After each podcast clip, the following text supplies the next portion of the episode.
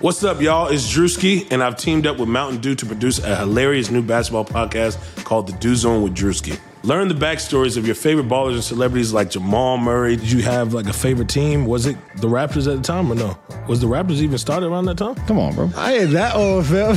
you talking like I'm 50. Taylor Rooks, A'ja Wilson, and many more. You won't want to miss this. Listen to The Dew Zone with Drewski on Apple Podcasts, Spotify, and wherever you listen to podcasts.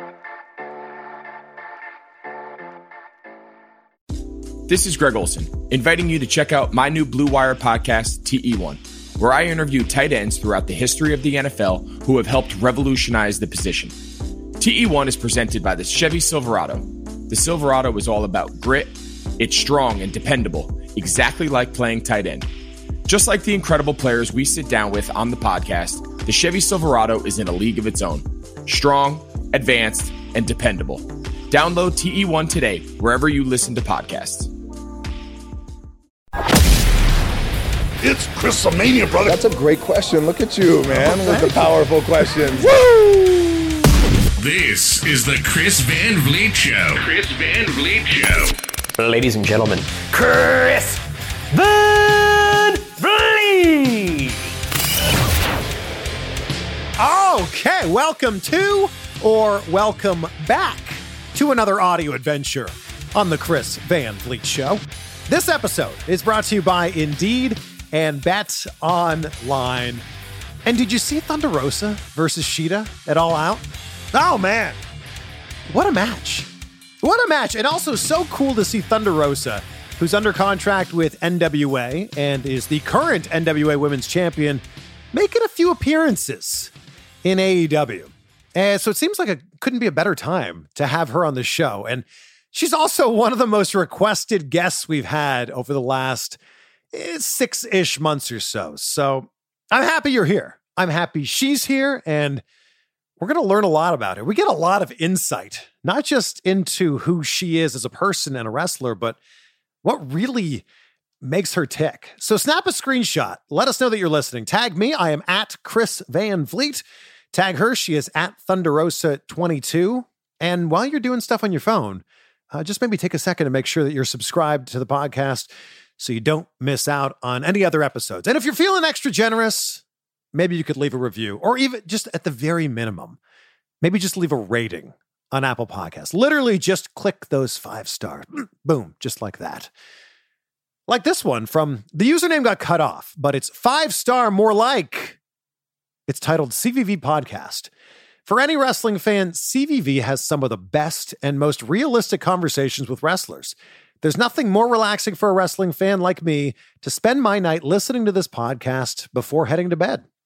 It's a laid back interview where all the wrestlers seem comfortable and the questions are always straightforward. I appreciate all the work on the podcast and YouTube. Keep it up. Well, thank you for the review. Although listening before bed, does that mean my podcast make you sleepy?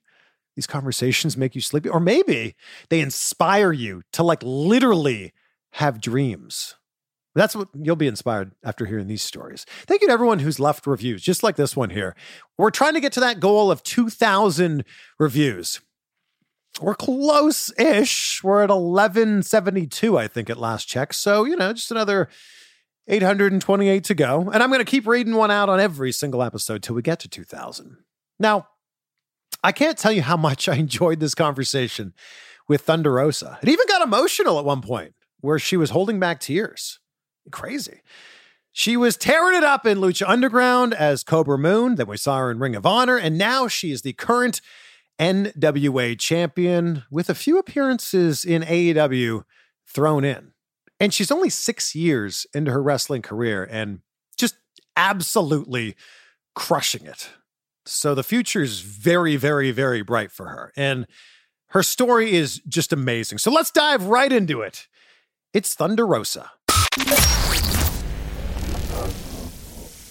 Well, what a week you've had, right? Yes, yes. Actually, it's been no, actually, I don't know, three. I will say three weeks since I was the first time I went to AEW, but yeah, this week was like the the work week, the the go time.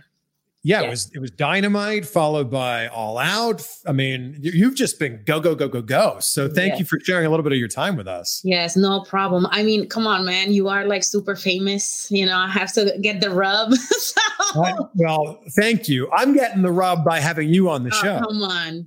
when I posted on. that, uh, when I tweeted out that you know you were going to be on the show, I was just I was just inundated with my phone was just blowing up. I had to turn off the notifications. Good. I turned off the notifications about three weeks ago I bet. on Twitter.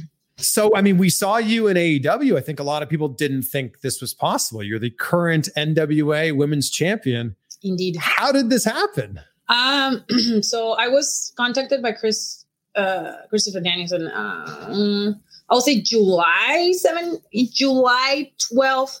He was like, "Hey, we're interested in having you over. Uh, what's the deal?" And I was just like, "Oh, I can't really do it," you know. So I, I called the management and NWA, let them know what's happening.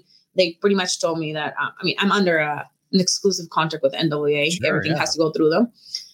Then he contacted me again and I was like, who do I need to talk to to make this happen? I was like, you got to talk to Billy, man. I, you know, just throw my hands up in the air and didn't tell my husband because my husband was heated. He was like, come on, man, you need to be there. You're not doing anything. What's going on? And I was like, dude, relax. You know, if it's in my, if it's in my destiny, it's in my destiny. It's, it's to happen. Then like, not even like a couple days after Billy calls me and he's like, Hey, you're to be in AEW. This is, this is the, this is the spiel. And I, and I literally had like three days to get all my stuff together. And I was trying to take a mini vacation with my husband when he called me. And I'm in Corpus Christi, like, uh, what am I supposed to do? I have no clothes. I have nothing. Like, what am I gonna pull this out? So it just happened like that. We call my friend, we got clothes, we got everything together, boom, boom, boom, boom, boom. Then another thing, they're like, you're gonna be wrestling. I have no new gear. So I had to like, I'm gonna give a shout out to Maureen, uh, Tracy for making this happen. And High Spots, they made my gear in one week. So what you guys saw in in uh, Dynamite and and the other show, they made it and they made it happen. So the NWA family made it happen. You know, they took talked to Tony Khan. Then you know they they gave me the the whole run of things, and the rest, you know, it was me. Well, so you, you did end up taking a vacation. Your vacation just happened to be in Jacksonville, Florida. Pretty much, yeah. Technically, yes. So I love that you think you needed new gear. Like the gear you had was great. Why did you need new gear? For Man? Uh, First of all, you are wrestling in a national, international. It's not national, international arena. Um, They uh, there's thousands and thousands and millions of people and they never seen who Thunder Rosa is. They don't even know that I existed. So if I'm gonna come to a new house, it's like a new, you know, job interview. You got to come with your best clothes, you know, and you got to put your best effort to like make the first impression. Because sometimes the first impression is everything. Yeah. If you mess up on the first time, it's either they take you off TV and they make you work harder, or you know, on on the other hand, like what happened with me is like they want more and they want more. So I wanted that. Like I cut a promo talking a lot of smack about the AEW women's division. I I was very outspoken in other um, interviews prior to me being called into working with AEW on the fact that they don't get enough time. However, when you're being put in a position in where you have time to perform, you better perform. Because if you don't, again, you're just stating exactly what everybody else is saying. Why are you giving them time if you can't perform, if they can't do what they're supposed to be doing? So there was a lot of pressure. So I was like, okay, I'm hyping myself up. I'm telling everybody to hype me up, but I have to leave up the hype. If it don't, it's gonna flop. And like, you know, you know, people are brutal on social media Yeah. brutal. You know, it doesn't face me. I like in the last six years, my husband and I we worked really outstandingly on trying to keep our fans number one and and really like working on on my craft inside and outside of the ring. So I knew regardless it was gonna be good. And um yeah, but that's the reason why I got new gear. I got all sidetracked. So, so do you think you got this spot because of how much smack you talked about the AEW Women's Division? No, I think it's because my, you know, Shida opened the the the which which call it? She was saying that she can fight anybody, right? And we weren't doing nothing, and I was just like, I'm just gonna say something on in Twitter, so people, I'm ready. Who who's with me or something like that? Shida, I'm ready. And we just got we got bombarded, and then more and more and more, and I think they saw something like that, and I think they might have like already had me in in their radar and be like, we should bring her over just to like do something. But because of my situation with my my contract, I don't think I don't think anybody thought it was going to be possible. Even me, I didn't even think it was going to be possible. Well, but I mean, but it has to do with us, you know, being outspoken and the fact that I'm running an all female run uh, women's show in the indies that is run by females. It has to do a lot with it. I mean, I'm very big advocate on women's equality and women's rights in the wrestling business because I see that there's still so much work to do. And I tell them and I tell everybody until we don't have women in power, being bookers, promoters, owners, things are going to be the same for us. yeah. So, Well, look, it's a win-win situation for NWA and for AEW to have you there. Puts NWA on a platform. It brings in great talent for you to go up against other people in AEW. Everybody wins. yes. And I think uh, that's what happened this, this week. And, and um, um, we're very, very happy with the results. So, if you were fighting for that championship, does that mean that AEW wrestlers are now able to fight for the NWA Women's Championship? It's 2020, man. Anything is possible at this point. I don't know. I that's how I feel it now. It's just like after this, anything is possible, and Well, I, I I hope so because it will be so enriched. It will enrich their division and enrich our division because I feel like the women that we have in our division have a very different style than the women that they have in AEW, and and you saw that. Well, here's the thing. I mean, you say it's 2020, right? Anything can happen. This would not have happened if this was not a worldwide pandemic. You guys Yes. would be doing power every week. They'd be doing dynamite every week. And you guys would be in kind of, you know, just riding in your own lanes. Yes, and uh, for me, for me, the pandemic honestly was a blessing in disguise because uh, it made me change my mentality on everything, and it made me like push myself to the next level. You know, and uh, and as you can see in the last couple months, it's like my my stock name has gone up, and it hasn't been because you know. You know, I just run away and stay in my room and gain a lot of weight because I was depressed about the pandemic. It was because I work even harder to start my own promotion, to start other businesses, to like make myself relevant when there's nothing going on, when I'm not even wrestling in a national TV show, you know? So there you go. Anything can happen. You can make anything happen at any time, at any moment. Now, I, I don't want you to speak on his behalf, but does this mean that, you know, if you're defending or competing for championships on AEW, does this mean we could see Nick Aldis doing something similar? I I would like to know that answer, but I don't know the answer, you know? Uh, so uh, we will see. Only time will tell. I think your dog wants to say something there. He's always in all my podcasts, so I'm surprised he started barking earlier. Your dog's a big Nick Aldis fan. Yes, he is. Yes, he is. What's your dog's name? Drago. Dra- Drago. Yes. Not because of uh, what is that show? I, you know what I'm Yeah. show I'm talking about, right? yes, of course I know what you're talking about. Why and why can't? Oh my gosh, people are gonna kill us. no, he's just being a jerk. No, I he was when I left Lucha Underground, I really wanted to feel like I was still a queen and I have to drag somebody. And I used to drag Drago. So I was like, oh, I might just well just name him Drago. So I can feel like Jason a. Momoa's character, wasn't it? No, that's Drago from from the the other show. I'm talking about Lucha Underground, Drago the wrestler. Oh, okay. Yes, yes, yes, yes. Well, Yeah, we're we're really mixing the world here. yes. I, so I love that you mentioned Lucha Underground because that's obviously what really put you on the map. That's where a lot of people first figured out what you were all about. How much did Lucha Underground help determine who you were, and then you know, growing into who Thunder Rosa was?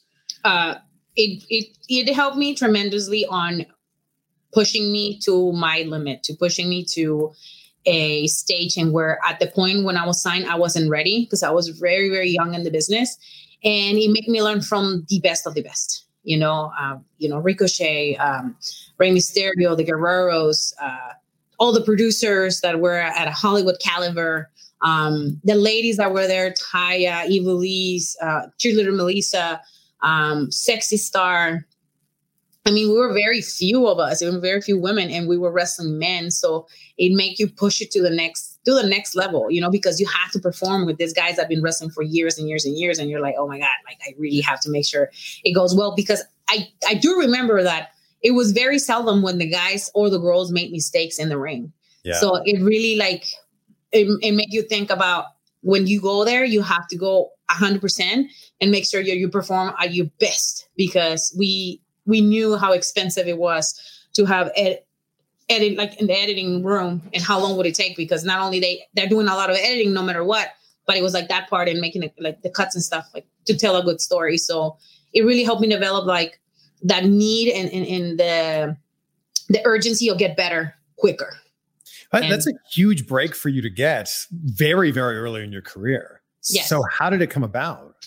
I was uh, doing a show in Los Angeles for Stardom USA, and the writers were there scouting women, and um, and they saw me and they scouted me. They uh, Chris DeJoseph came and talked to me that show and be like, "Hey, we're interested in bringing women to." Uh, Lucha Underground, you know about the show? I like, yeah, absolutely, I know about the show. Um, we saw, we're gonna be watching you, and um, we'll talk later. And I was like, okay, cool.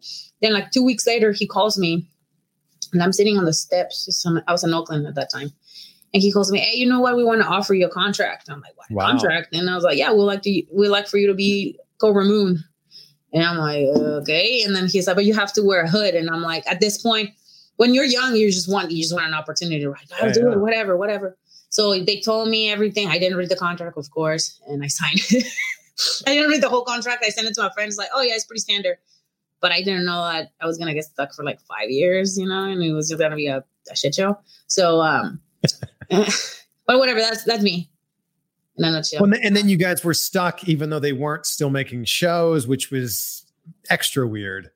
It was awful. It- that that party was awful. But the first, like I said, season one, season two, season three were great. Season four, like they cut the budget. We like we did it really quick. Like we did it in a building that was like condemned. Like everybody was getting sick. I got strep throat when I was there in the last show. I was not able to perform for like two shows because I was so sick and I could get people sick. Um, yeah, the season four was kind of like the demise of Lucha Underground, and we knew that we were not coming back. And then when we didn't come back, it was just kind of like sitting waiting or paying like five thousand dollars to get out of the contract. And I was just like, I'll just sit and wait and see what happens. And thankfully, one of the guys rallied the troops and like, you guys want to get out of our contract? We can get out for free. And I'm like, sure. Where do I sign? And that's what we did. And like four of us got out of it. So, did you miss out on opportunities because you were locked down? You know what? Not really. No. Like at that point, I was just like grinding the whole entire time. I was, and like, I mean, WWE wasn't calling me. I was able to work for ROH, which really like, there were certain people that were very like strict on not letting them work. But with me, like, they didn't really like call me, hey, you can't do this. Hey, you can't do that. I was doing my thing. I didn't care. Um, so, um, but no, no, not really. Like at that point, like nobody was like knocking on my door. And that's when, that's when I realized I was like, you know what? If ain't nobody knocking on my door, I'm just gonna make a name for myself and not need like a Lucha Underground like tag like right on my name. It's gonna be Thunder Rosa did it because she worked so hard and like people were like, hey, she's good. Like we should bring her to our company, you know. And um, and when I worked in ROH, that's when I made David Lagana, and then he's the one who's like, I've been looking at your stuff. I've been looking at your social media. I've been looking at your wrestling. Uh, I think um, you'll be a great asset for NWA. But just give it, give me some time because we're working on some stuff. And when I hear that, I'm just like, yeah, yeah, right, whatever. Yeah. You know, It's- yeah. And look what it turned into. Yes, and then you know, and then at the same time, I was doing the my first MMA match. So they were like, "We had this idea, but I think it's gonna suit you great because we want you to be our hammer of you know the little stable with Melina and uh, Marty." And I was like, "I got you," because I love doing that. I used to do that when I first started in Japan. Everybody thought I had a lot of experience, but it was because I was so aggressive, and I Yeah. acted like I knew what I was doing, you know, but I didn't. Well, it, it's also because you're a little bit older. You debuted a little bit older than most people. You know, a lot of people will debut at 18, 19, early 20s. So for people who didn't watch Lucha Underground, Thunder Rosa's kind of come out of nowhere. So what were you doing? You debuted at 28, right? 28? Yes, twenty eight. What were you doing up until that point? before I was a wrestler or Yeah. um so I used to work um at a when I started training I used to work at a rehab facility for teenagers called Thunder Thunder Road um I was there for two two and a half years and then it just got a little crazy because my wrestling schedule was getting you know I was getting more busy and like training was crazy.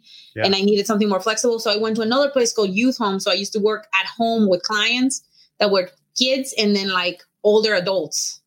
Like um between the 18 and 25 that had Like- like Like, like, as a social worker? yeah they have like severe mental health problems. They just got out of like uh uh they're being 5150 like from the psych ward. And i have to like help them like get back into society, help them, uh, they teach them like life skills, get them jobs, get them out of the streets. If they were in drugs, I have to take them to like all kinds of stuff. Like I seen all kinds of stuff. So it was really flexible for me. This is when I started working Lucha Underground. So I'll leave went like Friday, come back on Monday. And I remember being in the meetings with my glasses, extremely tired, probably hangover. I don't even remember. and I was like, yeah, yeah, man, I got you. I got you. And then after that, I go straight to sleep and then grind for the next four days, making sure I saw all my clients. And I remember when I decided, because Lucha Underground started getting busier and the money started getting really good in season three, I decided to like just do wrestling. And I told my, he, he doesn't like that. He doesn't like that. And then I told my, my husband told me, um, just do wrestling. I'll I'll take care of the, the the insurance and everything else you need. Just focus on wrestling, and you're gonna train every single day for wrestling. So I told my clients that I, I was pursuing my dream to become a wrestler, and they were all like super happy for me because that's the only thing I talked to them about, just wrestling. Yeah. Wow. so did you go to school for psychology? I was uh, I graduated from UC Berkeley in 2010 with a bachelor's in social work. No, sociology. Sociology. Yeah, and I was gonna go and get my master's, but wrestling came into the plate, and I was like, "Eh, school's gonna be there. Wrestling is not. Let's do this now." Yeah. So Yeah. your name, it's a tribute to the place you were working? Yes, Oh, Yes. this is great. yes. So how did you? I mean, you were you were doing a completely different character in Lucha Underground. So how did you come up with Thunder Rosa? Thunder Rosa came out after we were and we came from a show, and this is before we started wrestling. Donovan Troy was one of my the one of the guys that got me into wrestling, indie wrestling. Uh, he I used to work with him in Thunder Road, and him, my husband, and I were in the car, and we're like, okay, let's we got to come up with a name that appeals to Americans, but it also appeals to your Latino population. And I'm like, and then we were going around and around, and we're like, how about Thunder Rosa? I mean, Thunder as as the job, and then we keep the art Rosa because it's you know Latino. I was like, yeah, and then we started doing the the whole chanting because it's very important. That makes sense. Thunder Rosa, so it's like Yes. you know, got the little name like that. So it just started like that. But then the the backstory of like, you know, the actual character and like why I paint my face and everything came from it's everything just like is together. So it, I went to Merced for Lucha Extreme. They wanted to bring more Latino Latino fans in there, but they didn't have no no luck. So like, oh, you're Latina. Well, let's let's uh, paint your face because it seems like uh, the Day of the Dead is really popular right now. And then they painted my face. They really like it. And then um, Manny Fernandez was like, "You're too pretty. Just let's paint your half of your face." So I just pa- painted half of my face there, but I didn't do that anywhere else because I didn't want to be like the luchadora, the Mexican wrestler. I want to be a wrestler. I want to be recognized as a wrestler. And I was like, man, I don't want to do that anywhere else. I went to Japan. This didn't work at all. Then um, I got a concussion. I swear to God, I felt like I was gonna die. I was out of work for a whole month. And then my husband was like, when you come back, you gotta paint your face again because you gotta you gotta do something different to, to get over. And I think the face paint is gonna make a difference. And knowing you and then tell the story later is gonna make sense. So I, I, did the half face paint and everybody loved it. They were like, oh my God, it's actually really cool. And then I told the story like it's, you know, being almost dead and coming alive. And it's just like representation of that. And then when when uh, I got signed for Lucha, when Lucha saw me, my uncle came to see me at that show. My uncle like used to watch wrestling, and then he told me he asked me hey, the exact same question, and I just give them the the standard, you know, answer. And he told me that the reason why it all ties together, the reason why I now paint my face is because when he was young, he loved wrestling. He used to go with my uh, grandfather every week in Mexico, in Tijuana. My grandfather died of a heart attack watching Lucha Libre, and he was on his lap. So um, he told me, I hated wrestling for so long, and you brought me back to watch wrestling. So the reason is your it was in your destiny, it was in your in your future, you know, that you were gonna become a professional wrestler because it was in your blood, you know, and now you're representing what the real day of the dead is, which is, you know, representing those that have passed away in a better way. And every time you get in that ring, you're fighting for them. Yeah. So that's pretty much what Thunder Rosa en- encompasses. Wow, that's that is such a good story. Wow. I I happened to be in Mexico City a few years ago during Day of the Dead. And I think that a lot of Americans think it's like some version of Halloween and No. it's not at all. It's it's celebrating the people in your life life who have passed on and you're celebrating them. But I think that a lot of Americans uh, or Canadians like me will see the face paint and go, "Oh, it's this day to like dress up and have fun," but that's that's not it at all. No, it's not. It's not. I mean, I mean, if you get like, oh, you're like Coco, like pay attention to the movie Coco. It actually makes sense. It's like this kid is trying to connect with his, you know, ancestors, and he goes to the other world to find the truth, you know, and that's what happened to me. Like my ancestors were trying to connect with me for me to live my future, and that because he wanted to be a musician, and it's like me, I wanted to be a wrestler. I always wanted to be an athlete, but I was never able to because of X, Y, and Z, and I had to go through those, you know through almost dying in Japan and, and, and like going through like very um um some experiences at work with the, the clients that I work and see them like succeed and then later on, you know, they die because police but police brutality or they committed suicide. And it was again, it's like me, I'm like a beacon of, of, of hope for them. I was a beacon of hope of them when they were alive. So it just all gets together in what I do Yeah. now. So if, if you always wanted to be a wrestler, No, why, no, no, not at all. Not even why, why did you end up waiting so long? Uh, because so you know when i was when i was really young like I, we we didn't have much like i always wanted to do sports i wanted to do soccer but I, my parents didn't have money we had i'm like the middle girl four girls and um we and were growing up in Tijuana. in Tijuana, yes. Like we didn't have a lot. So it was like I had to focus. It it was either I make money to help my parents pay for food and, and rent, or, you know, or I make money to help my parents to pay for food and rent. And that's what I was, it was my focus. My sole focus was to go to college, get out of the house and be independent. That's all. Like, and then later on, if anything happened, it happened. So I didn't start doing sports and learning how to do sports until I was like 18, 19 you know, in college when I was just independent. I met my husband and he was really big into sports. So we were like trying volleyball, swimming, soccer. I got in like leagues now that I'm older. I, now I can do it because I have the money and my parents are not telling me, you gotta work, you know, or I, I had to go to work.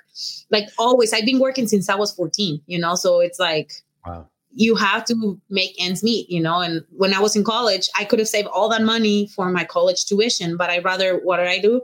I lived with my parents. I paid for half of the rent, you know. And then when I moved out, that's when I started saving money for college. And uh, my husband really was the one who like pushed me to get out of my uh, my comfort zone because I was gonna stay in San Diego and go to college in San Diego to keep helping my parents. But he's like, if you stay here, you're never gonna be able to fulfill your dreams to your fullest. I'm telling you. And I was like, so what do we do? It was like apply to all the schools, go to UCLA, check it out. Go to let's go to UC Berkeley and check the school out. And and then we'll go from there. And then we went and I fell in love with UC Berkeley and fell in love with the Bay Area because it was so diverse. It was so different from where I was used to. And that helped me like really like to open my my my perspective about life and, and things. And when we were out there, it was like we were super um into like helping the community. We were volunteering, we were, you know, organizing, we were doing a bunch of stuff. So it was very fulfilling. So I never had time to think about sports and being an athlete until I was working and I I wasn't I wasn't in school anymore. I wasn't organizing. It was just like "Ugh, this is boring, you know.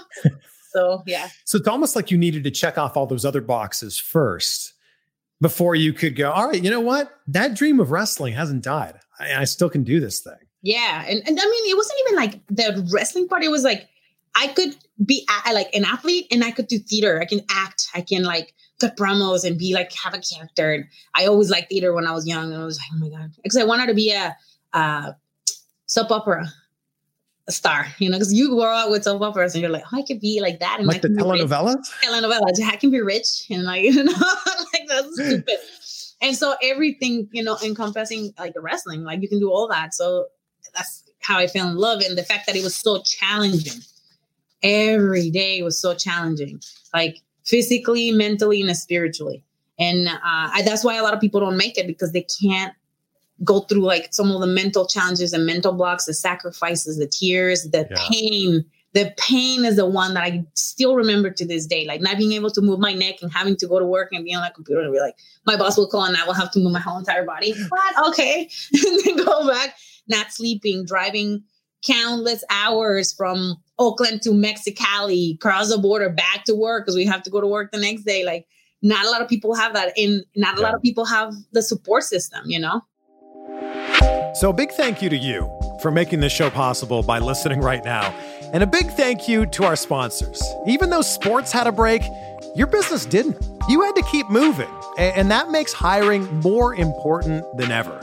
Indeed is here to help. Indeed.com is the number one job site in the world because Indeed gets you the best people fast.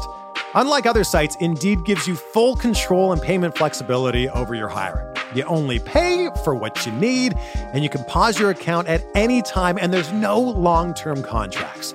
Plus, Indeed provides powerful tools to make your search that much easier, like sponsored jobs, which are shown to be three and a half times more likely to result in a hire.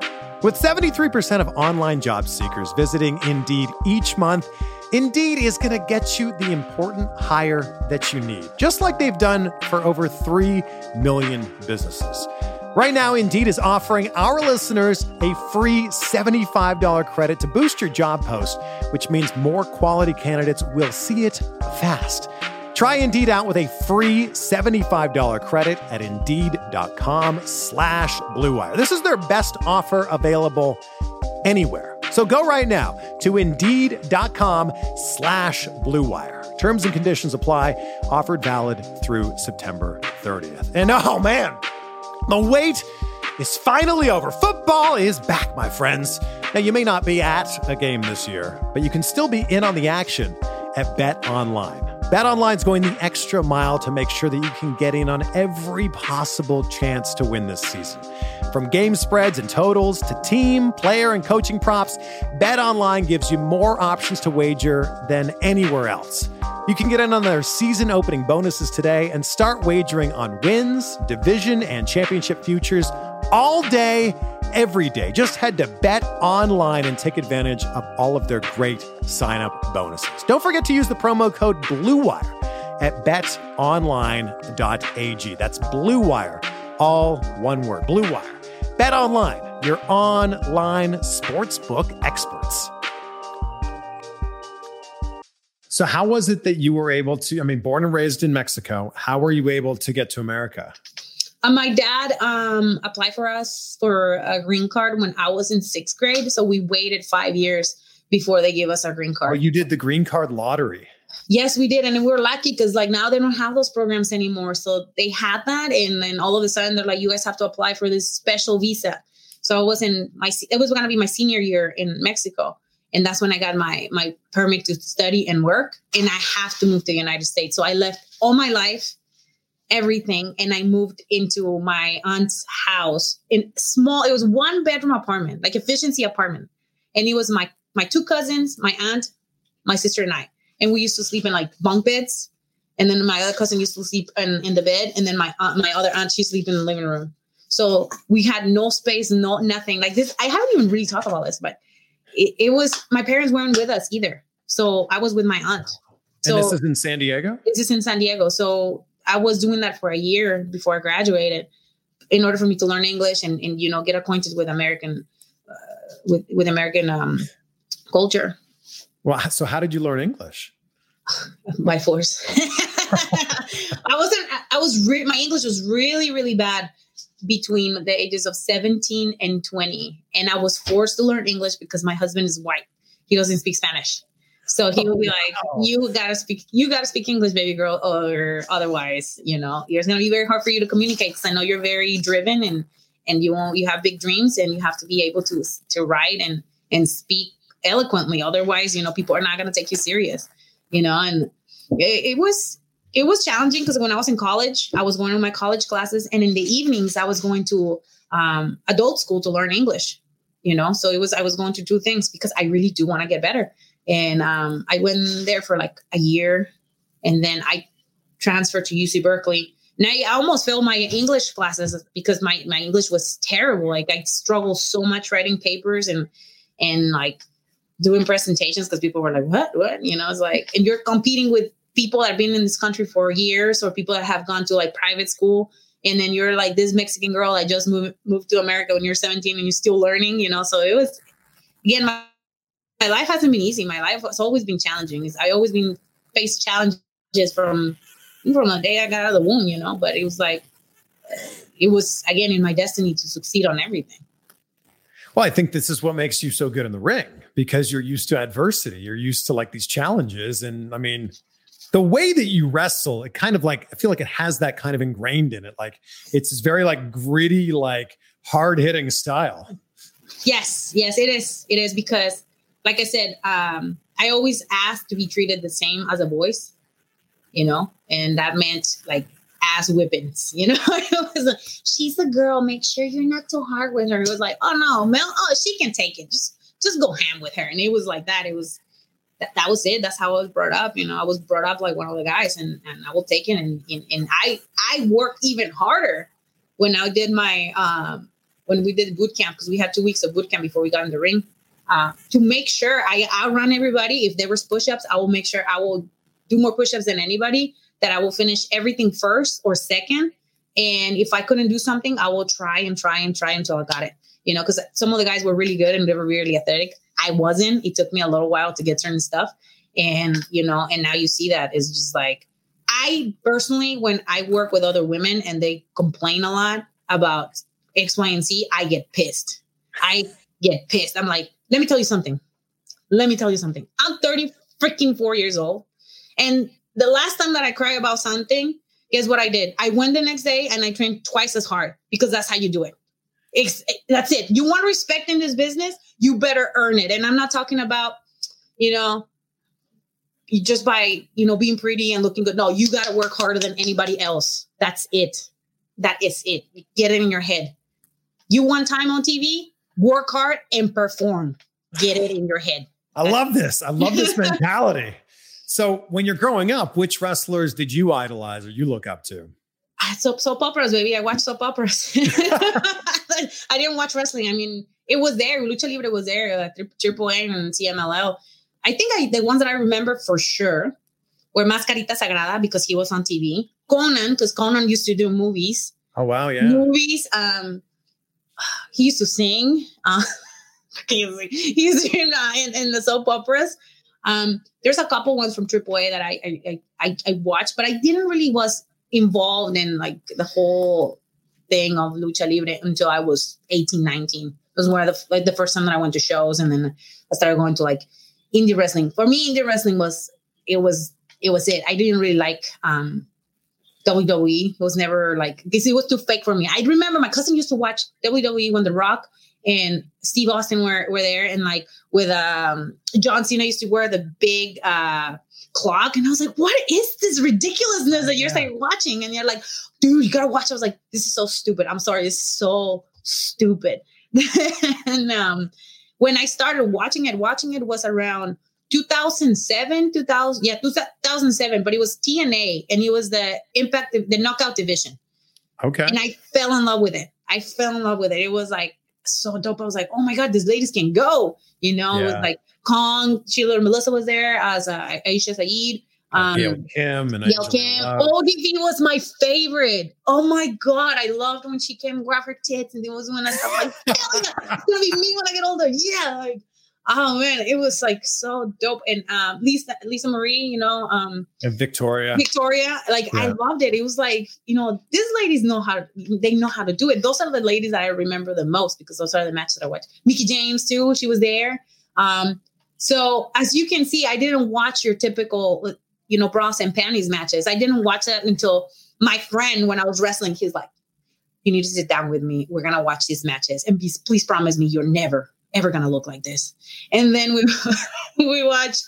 Uh, it was uh, Mickie James, and what is the lady that she she passed away recently? She was from um, Playboy. Ashley Massaro. Ashley Massaro, and I saw Mickie James working working, man, to make this match look good. And he's like, You see this? Please don't do that. You know? And I was just yeah. like, Wow. And I remember when we, they had Evolution, Mickie James was in a match, and I, I tweeted, Mickie James should be the MVP of this show. Because I, I saw it. Like, people like Mickie James have made me like be a worker because you got to be a worker. You, you need to make sure your opponent looks good, especially if they're like the favorite of the company, you know? Yeah. So it was like people like that. That's that's that's where I started looking up to. You know that that were workers. So is Mickie James the dream match for you? That's one of them. Yes, yes. Now who She's else? So then? good for now. Sarah Stock, hopefully she doesn't retire and we, we can step in the ring. She's so good. She's so damn good. And I, I love seeing her wrestle. Um, who else? I really, I don't know. I really don't have maybe Deonna because she's so uh technical. I think Yeah. it'll be a lot of fun because I don't get to do those matches as often. Yeah. She's a lot, a lot of fun. Um, I think those are like the ones from now. I mean, I'm so far as like You've wrestled so many people, right? yeah, yes, I have. Maybe have a one-on-one with Io Shirai. I never got the opportunity to do that in Japan. She was my trainer when I was in Japan, and I, oh man, she's hands down one of the best women wrestlers in the world currently. Like she can work any style, and she's so good at selling, like telling a story. Like even if she doesn't speak English, like people are like drawn to her. And I was just like mesmerized when I used to watch her. Oh, Meiko Satomura, that's another one. Well, Oh, look, that exact description is you. Like Oh. you, are, you can work any style. You can work with anybody. You can make anybody look good. Thank you. This is you, and I, I hope that you are aware of this. well you know i had great trainers like my trainers were very influential in, in my in in my in my career you know and, and she was one of them like that's when my first year of wrestling when i went to japan and she took over the the training and she forced us to get out of our comfort zone and, then she's crazy she does a lot of stuff with like with ropes and stuff and all of us is like oh we don't use ropes can we just like go back to america no you getting in the ropes and it's like she was very challenging and she was very open to it too that's that's another thing i like about her because it wasn't like you know, I'm your senpai and you do whatever I tell you to do. No, she was like, what do you want to do? What move do you want to do? Like very like encouraging for for uh creativity, you know? And she studied her opponents. And I remember her and Mia Yim had a match in, in LA and she already had her notebook and she already has a couple ideas that they both can do and like that will benefit both of them, you know? And it was like it was really dope to see that because sometimes a lot of times when I worked here, like I didn't get to do that. It was like you do what I tell you and that's it because I'm your senpai, you know, I'm your veteran. And I'm just like, okay okay so Yeah. Well, so I, I think that that's an interesting thing. Like someone actually taking notes and going, "Oh man, I've been looking forward to this match with you. I think we can do this, this, this, and this." That's so different than most people who go, "Eh, we'll figure it out. Before, we'll figure it out like when we, you know, ten minutes before the match or something." yeah i mean that's another way to work like I, that's another way that i like we call it we call the finish and we just you know we feel that we'll feel the crowd and, and we just go and work Cause that's another thing that i really do enjoy because that's when you really can you know work on the fly and be like and create magic because you're really creating magic you know and um that's very challenging but uh, i've done it before and it's really fun So let's talk about this all-out match with Shida, which was one of the best matches on the card. How did you feel about it? Um, it was it was so challenging because you know I have to come to AEW representing N- NWA, but I also have to be respectful where I'm working. You know, so you know I'm like, damn it, like this is not. You know, where's my agent? you know, so I'm so having an agent. Like Trevor Murdoch was one of the people that really helped bring that Thunder Rosa you guys saw at Power. You know, it's like the vicious little bull. Like she's like, if anybody asks you, you tell them you're a five three little monster because that's who you are. And I was like, that actually makes sense, you know. Yeah. So, um, and don't let anybody tell you otherwise, okay? Because that's who you are. So he's like, I'm on the phone, like he's pumping me up. It was like, okay, okay, Trevor, okay, you know. so it was like, it, it was, it was mentally like, you know, because it's a big, such a big stage, and there's so much in stake. Like there is no room for error. I feel like I'm like um quoting the Eminem song, you know.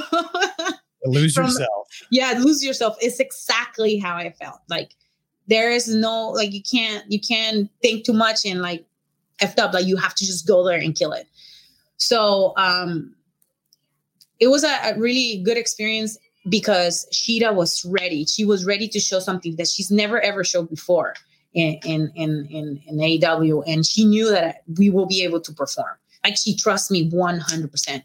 Um, and I trust myself 100%. I have pretty good cardio, by the way. Just gonna put it out there, y'all. You see it on your Instagram all the time. yeah, I mean, man, I work. I have to go back to training tomorrow. MMA. I'm gonna die. I'm just gonna put it out there. I am going to die. I have not trained MMA in a month, and oh my, and everybody's in fucking training camp. So this is gonna be intense. But thanks to MMA, I'm you know I'm pretty in pretty good shape. But it was really good. Like she was she was really good. She was ready. Uh, I really had, you know, certain things that I really wanted to convey to the fans, and, and I wanted them to see like that you can do a lot with storytelling and not with a lot of spots. You know, although you feel like we, there was a lot going on, there was not like, let me jump from the third rope, give you a flip and, you know, boom. Like, no, it was like the greedy. I said, I do a lot of strikes, you know, and I want to make sure that I, I, sh- I can show that in there, you know, Yeah. like that I'm quick, that I'm fast. And when I come, it's just like, like, like thunder coming, you know, it's just, just like that. And I was able to do that. And she was willing and open to like do that. She, she, she wanted to have that match, you know, and, um, and you know everything prior to it and then when my I already got hurt and i saw him coming into the, the locker room i was kind of scared i was like oh my god you know we have to follow something that was really it could have been really tragic and we still have to put a show. It was it was like you know it was just like what am i gonna do?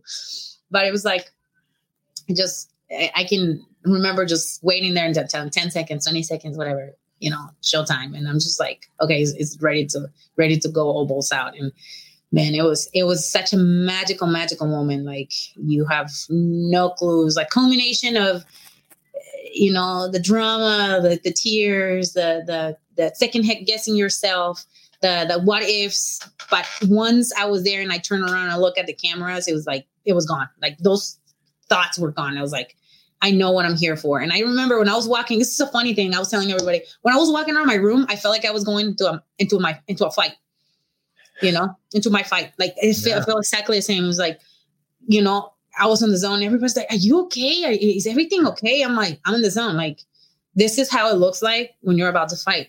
You get in the zone, you know, and um, and I just feel like that the whole entire time you know, when I was in the ring.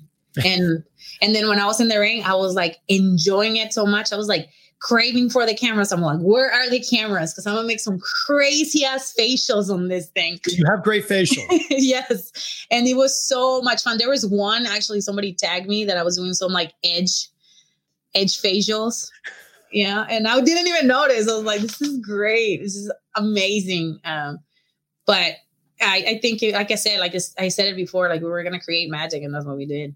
Well, were there were there a lot of discussions going into this that if the NWA win, Women's Champion loses to the AEW Women's Champion, it devalues your belt in any sort of way? No, it did not. It did not. I I will dog dare anybody to get in the ring and do what we did there. You know, it just it just show anybody. Like one of my friends, she just got her fight. She she it was through for the contender, and she's a champion for the LFA.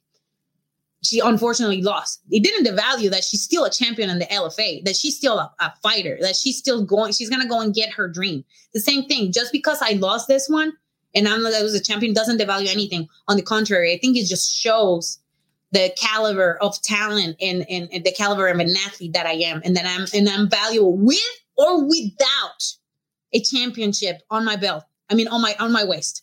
We're getting That- a it. promo here. Wow. Yeah. It, it, that's natural because I'm talking to you. You know, Eddie Kingston talked to me a lot, so I'm talking from the heart. No, but it's the truth. Is the truth. It's like, um, you just have to like, you know, pour your heart and your soul in what you do, and that's what I do every time I step in the ring. I don't care if there's five people in there; they're still gonna get a good match. If there's like the whole world is watching, they're still gonna get a good match. Why? Because I get there and I perform and I outperform anybody else because that's who Thunder Rosa is. Fighting. I don't want to fight you. Jeez. so is this the last we've seen of you in AEW? I don't know. I don't know.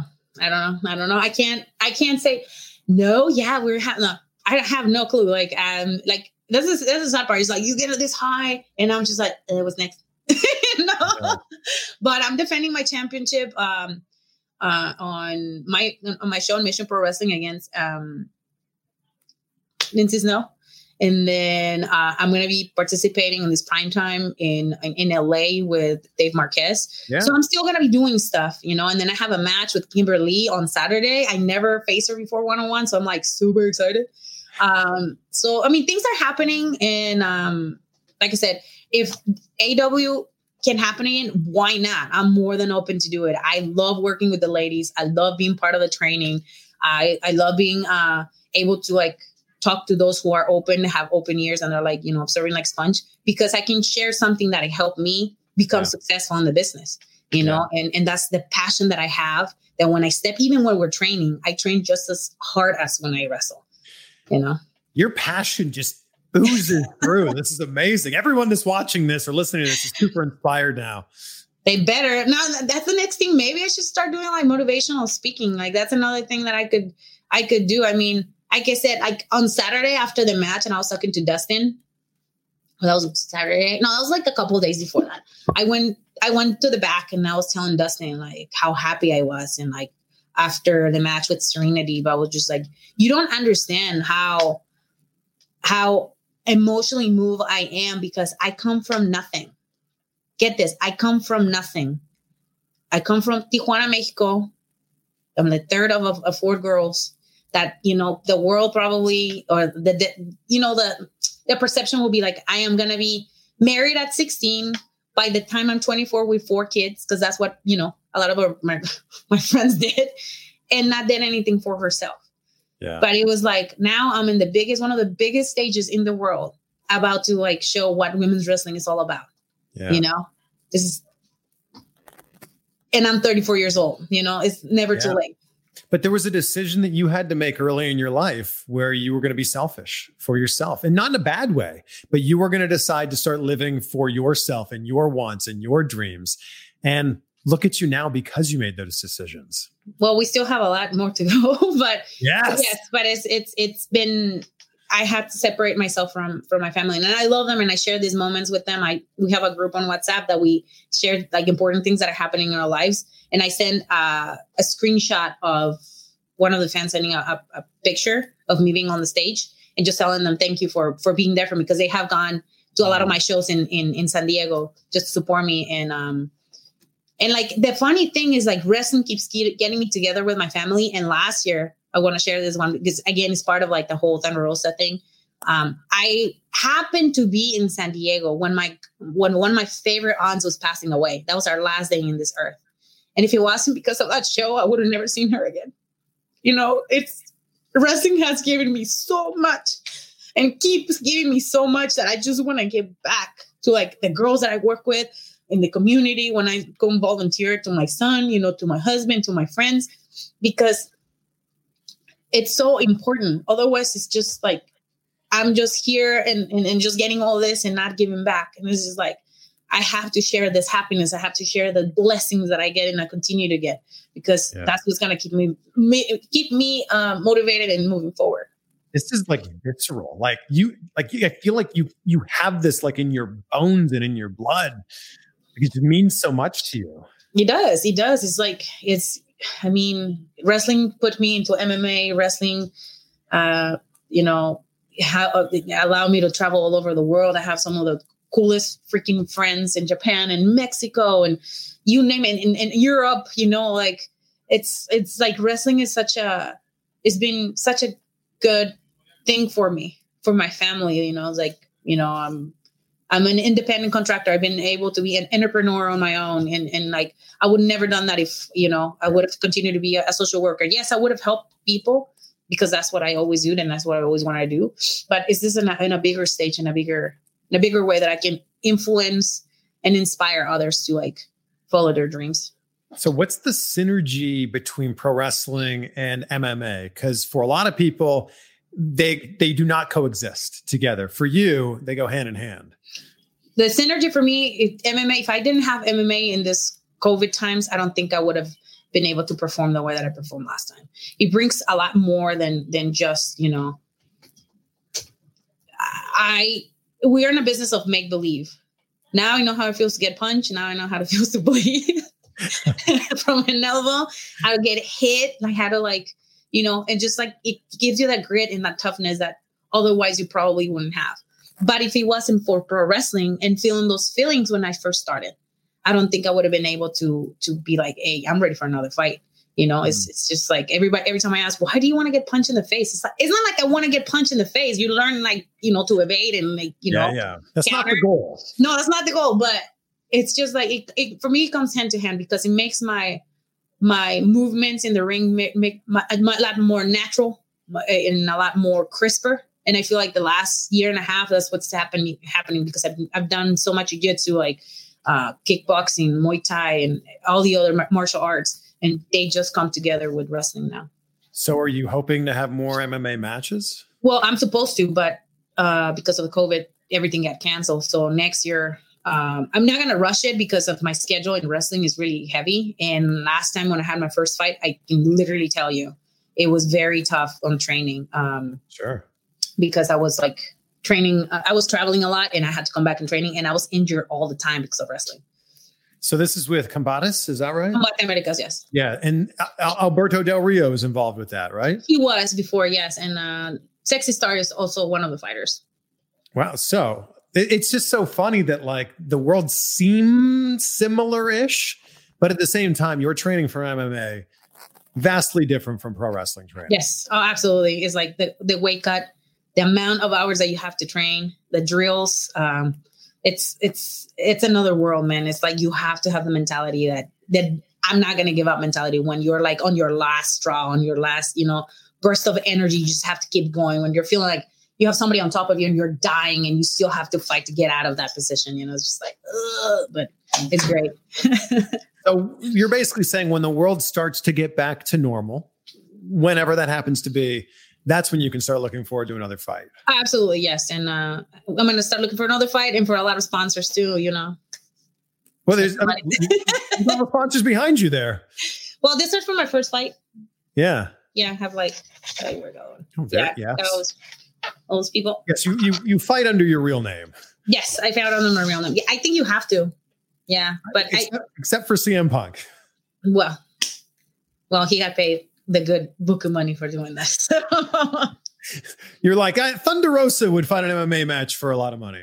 Hell yeah! I think uh, somebody, one of my friends, like, yeah, if they pay me like, if they pay me fifty thousand dollars, and I know I'm gonna lose, I'm still going in. You know, I'm training whatever, fifty thousand dollars. You know. I don't believe you would ever go into a fight thinking you're going to lose. Oh no, you can't. Not now. No, I can't. Not at all. Now I'm not. You know, I'm like, I was like I said, the first one, I was like, fuck, like what I got myself into. You know, because it's like you have to learn everything from scratch. You know, and, Yeah. and now it's just like, okay, now I have to do the reps. Now I know how to do things.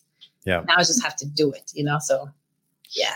While we're showing things off, is Monica still there to show off your new T-shirt? Can you please come to? Oh, it's such a good shirt. I saw this before. Hold on. Okay, so Look this, at that. So Okay, this. so that- let me move. Let me move. Have you moved? Oh, Okay, there so- we go. A full shot. So everybody's just listening on the podcast is like, what am I looking at here? So, So, this one is from NWA. You guys can go to NWA.com and get it from there. This is exclusive in NWA, and uh, we have a very lim- It's a very limited edition. And the other one that I have is this one, the same designer. these are great. And this one you can find it on thunderosa.net. Wow. Okay, these are great. And we did not plan to do like this, you know, Price is Right show and tell here, but thank you, Monica, for uh, you, being Monica. the lovely model during this. Yes. No, those are great. You've got so many things going on. So, I mean, pro wrestling, MMA, then you've got your vlog on YouTube. I will link to your YouTube channel below. So, anyone that's watching this can subscribe to you and watch your adventures on there too. Yes, I, I haven't posted anything in a, in a minute because I've been so busy, but um, you can watch all kinds of stuff there that we have. Um, and they're fun. They're a lot of fun. We put a lot of effort in, in them. Uh, and also uh, on my on my website, no, I don't have anything on my website. Just my merchandise and my dates and where I'm gonna be at. And um, in missionprowrestling.net, which is a promotion that I own and I run. Uh, it's a female, all female run promotion, and we're having our first show that we almost sold out of all our tickets, believe it or not here in Buda, Texas, and um, it's going to be live on September 18th. And we're going to be uh, streaming it on TitleMatchNetwork.com. This is, I mean, that's amazing that you put that together. So, congratulations on that, especially in the weird world of like how live events are functioning right now. yes, but um, you know everybody's getting tested. Uh, all the stuff is getting tested. Where you know um, practicing social distancing. The place that we're going to have it is Pinballz, and they're being like really, really supportive with us. So um, they already separate all the tables and we're putting people in groups. So if you come on your own, you're going to be on your own. We're not going to put you with anybody. We just want to make sure that, you know, everybody has a good time and um, that they enjoy wrestling. They miss wrestling so much. And what, what better than bring uh, the best of Texas and the best of the country here in, in Texas so they can see what we have. This all makes sense now because a few months ago you put out a tweet and said, "Who's a great independent wrestling uh, ring announcer, and I got tagged by a bunch of people. Now it all makes sense. You were looking for someone for your promotion. Yes, and it's it's a female. Like commentators. I would hope female. it's a female. Yeah. our commentators are females. Our ring announcer is a female. Uh, our camera woman are females. Our photographers are females. Our merch ladies are females. Our ticket ladies are females. You know, uh, our designers are are females. So we're trying to like get to the next level. Uh, once, like I said, once I get more organized a little bit, I want production to be females and like do something cool for like our website or YouTube. And um, but that's like down the line. But everybody's been super supportive. We had so many sponsors and they already like want to sponsor our next show. We don't even have our first show yet, but it's been successful. Like I said, this is the first time I've been running shows for about four years now uh, that I pretty much sold out of tickets before Wow. the show started. So, and it's COVID time. That's the thing. It's COVID. But that, that, yeah, again, that, that tells so much of the work that I, my husband and I and my team, we're all been doing for the last, the last years that they believe in what we do and they know we put good products on, on Well, it also speaks to the fact that this doesn't really exist right now, and I think that there, you know, you've found you've found this opening in the industry that someone hasn't filled yet. Yes, and we're like the first in like the history of wrestling. You know, our booker is a female. You know, and I, it's very weird to find that. So, as Robin Reed is is helping us with booking, so we're having a lot of fun on the process. It's sometimes it's growing pains, but you know you have to go to grow grow pains to to to get good stuff. So, but it's we're I'm really positive. I'm not even stressed out. I usually gets really stressed out uh, during shows, and I'm like a total bitch. And my husband is like, "You better treat the ladies right, okay? You can't be in a bad mood." And I'm just like, "Okay," you know. So, yeah, so we're gonna have fun. But it seems like any, everything and anything that you do, you put all of yourself into it, which is exactly why it pays off, and it's been so successful, and you've been so successful. Yes. Yes, yes. I mean, there's a lot of sacrifice and, and and stuff. But the thing is, like, I run so many shows and I help run so many shows. But this is the first time that I actually took on a lot of the responsibility because usually it was like my husband doing it, and I'll just do the other stuff. But now it's like most of it, and then we just like help him pass with the just publicizing and everything. All the PR, he's he's helping us with the PR. But other than that, it's just like a lot of the logistics has been a lot of the like the females doing it, which is cool though. Well, I look forward to seeing some of those matches. I imagine you'll have them up online after the event. Yes, yes. And we actually have Swole. She's going to be in our show. Look at this. Swole is against La Rosa Negra. I'm really looking forward to that. And she's really looking forward to that. And then we have Red Velvet too. And she's been pretty active in AEW. So she's going to face one of our ladies, our local ladies here in Texas. So This is like the best time possible for you to be not just a women's wrestler, but a champion in women's wrestling. I don't mean to, I don't just mean the belt, but just you are championing women's wrestling. Yes, and I think we should continue to do that. I think um, more women in the business should come out and and take a risk and and do stuff not only for yourself but for others. Like because once you leave. Like, and you don't leave anything like your your name is gone. Yeah, you might be like, oh yeah, she was a champion here, but it's it's more than that, you know. And uh, I'm blessed that I've been able to like make history this year in many different companies with Tokyo Joshi Pro Wrestling being the first foreigner to like have a championship, and I still have it because I haven't not been able to go to Japan with COVID. Then now with uh, the first uh, female-born wrestler in NWA from from Mexico to uh, to win the NWA championship, you know, and now to be the first NWA female wrestler champion to go to another company and you know uh, have a, a championship like this Amazing. match. Yeah, so it's it's pretty cool, man. Um, my name's gonna be there, so I'm, I'm, I'm cool. I guess it's pretty cool. I guess it's all right. There's it's more to there's there's a lot more to accomplish and achieve, and I know that the challenges will continue uh, will continue to come, and there will be opportunities uh, to make the brand bigger and better. With, with you know, you just you just have this great mindset. You have this amazing drive to go after everything that you want. Is there a certain phrase or something that that drives you that you go back to and you know you remember that? Uh, yes, uh, when we first started, I will always say that I'm unstoppable. Hashtag unstoppable. We used to use that one, and uh, and like my friends that they were with me from the beginning, they always hashtag me on everything. Hashtag unstoppable. That's that's that's who I am. And this year is like I will become undeniable. That's it. Like there's no turning back. People are gonna know my name because they're gonna see why and like what happened on Saturday that just made it undeniably like she's Thunder Rosa, you know. Well, I'm very excited to see where this leads. And what a great conversation. Wow. Thank you so much for this. See, I'm easy, I'm easy to like have interviews with, right? well, nobody's doubting that. No, not at all. Yeah. So, so thank you. I'm so excited to see what the rest of 2020 has in store for you. Uh, congratulations on your uh, on your company, on your indie show. Best of luck with that. And thank you. I can't wait to see what 2021, 22, and so on holds for Thunder Rosa. Well, it's gonna be good stuff. And like I said, if it's not in a big company or whatever, we will still make a difference in whatever we are. Like for me, it's not uh it's not about only the money. Yeah, it is nice to have money and be rich, right? and be stable. But it's more, it's more than that. Like I said, wrestling continues to give me so much. And um and and that's what I want. I want I you know I want to be able to like take my son to Japan and maybe he can see me in Japan wrestling. Uh, go to Mexico City and and wrestle in, in, in El Consejo and not for money, just because I want to do it, you know. And that's that's the best part is when you do things because you want to do it and because you want to make sure people see that and they're like, yeah, she's good and she does it because she knows what she's doing. Thank you so much. This was great. No, thank you.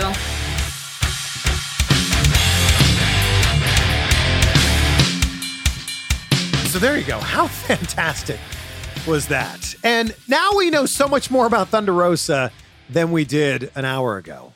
What an amazing story she has. And what a great storyteller she is. Snap a screenshot, tag us on social media, let us know that you're listening, share this out to the world. I'm at Chris Van Vliet. She is at Thunderosa22. And I said it during the interview, but her passion just oozes through in everything that she does. I mean, how can you not love her? And only six years into her career, man, she's really just getting started. Now, this isn't exactly a quote. We usually end these episodes with quotes, but I saw this on Instagram. I screenshotted it because I liked it so much. And I wanted to share it with you because I think that you'll just love this. You'll watch an entire Netflix series, even when the first episodes are slow, just because someone told you it gets better. But what if you looked at your goals like that and watched your life get better instead. That's powerful. That's good stuff. Make sure you're subscribed to our next guest on the show. What a week we've had. Stipe Miocic, Thunder Rosa. The next guest is David Arquette, and we go deep. All kinds of insight in this one. So enjoy your week. Be great. Be grateful. We'll see you on Thursday.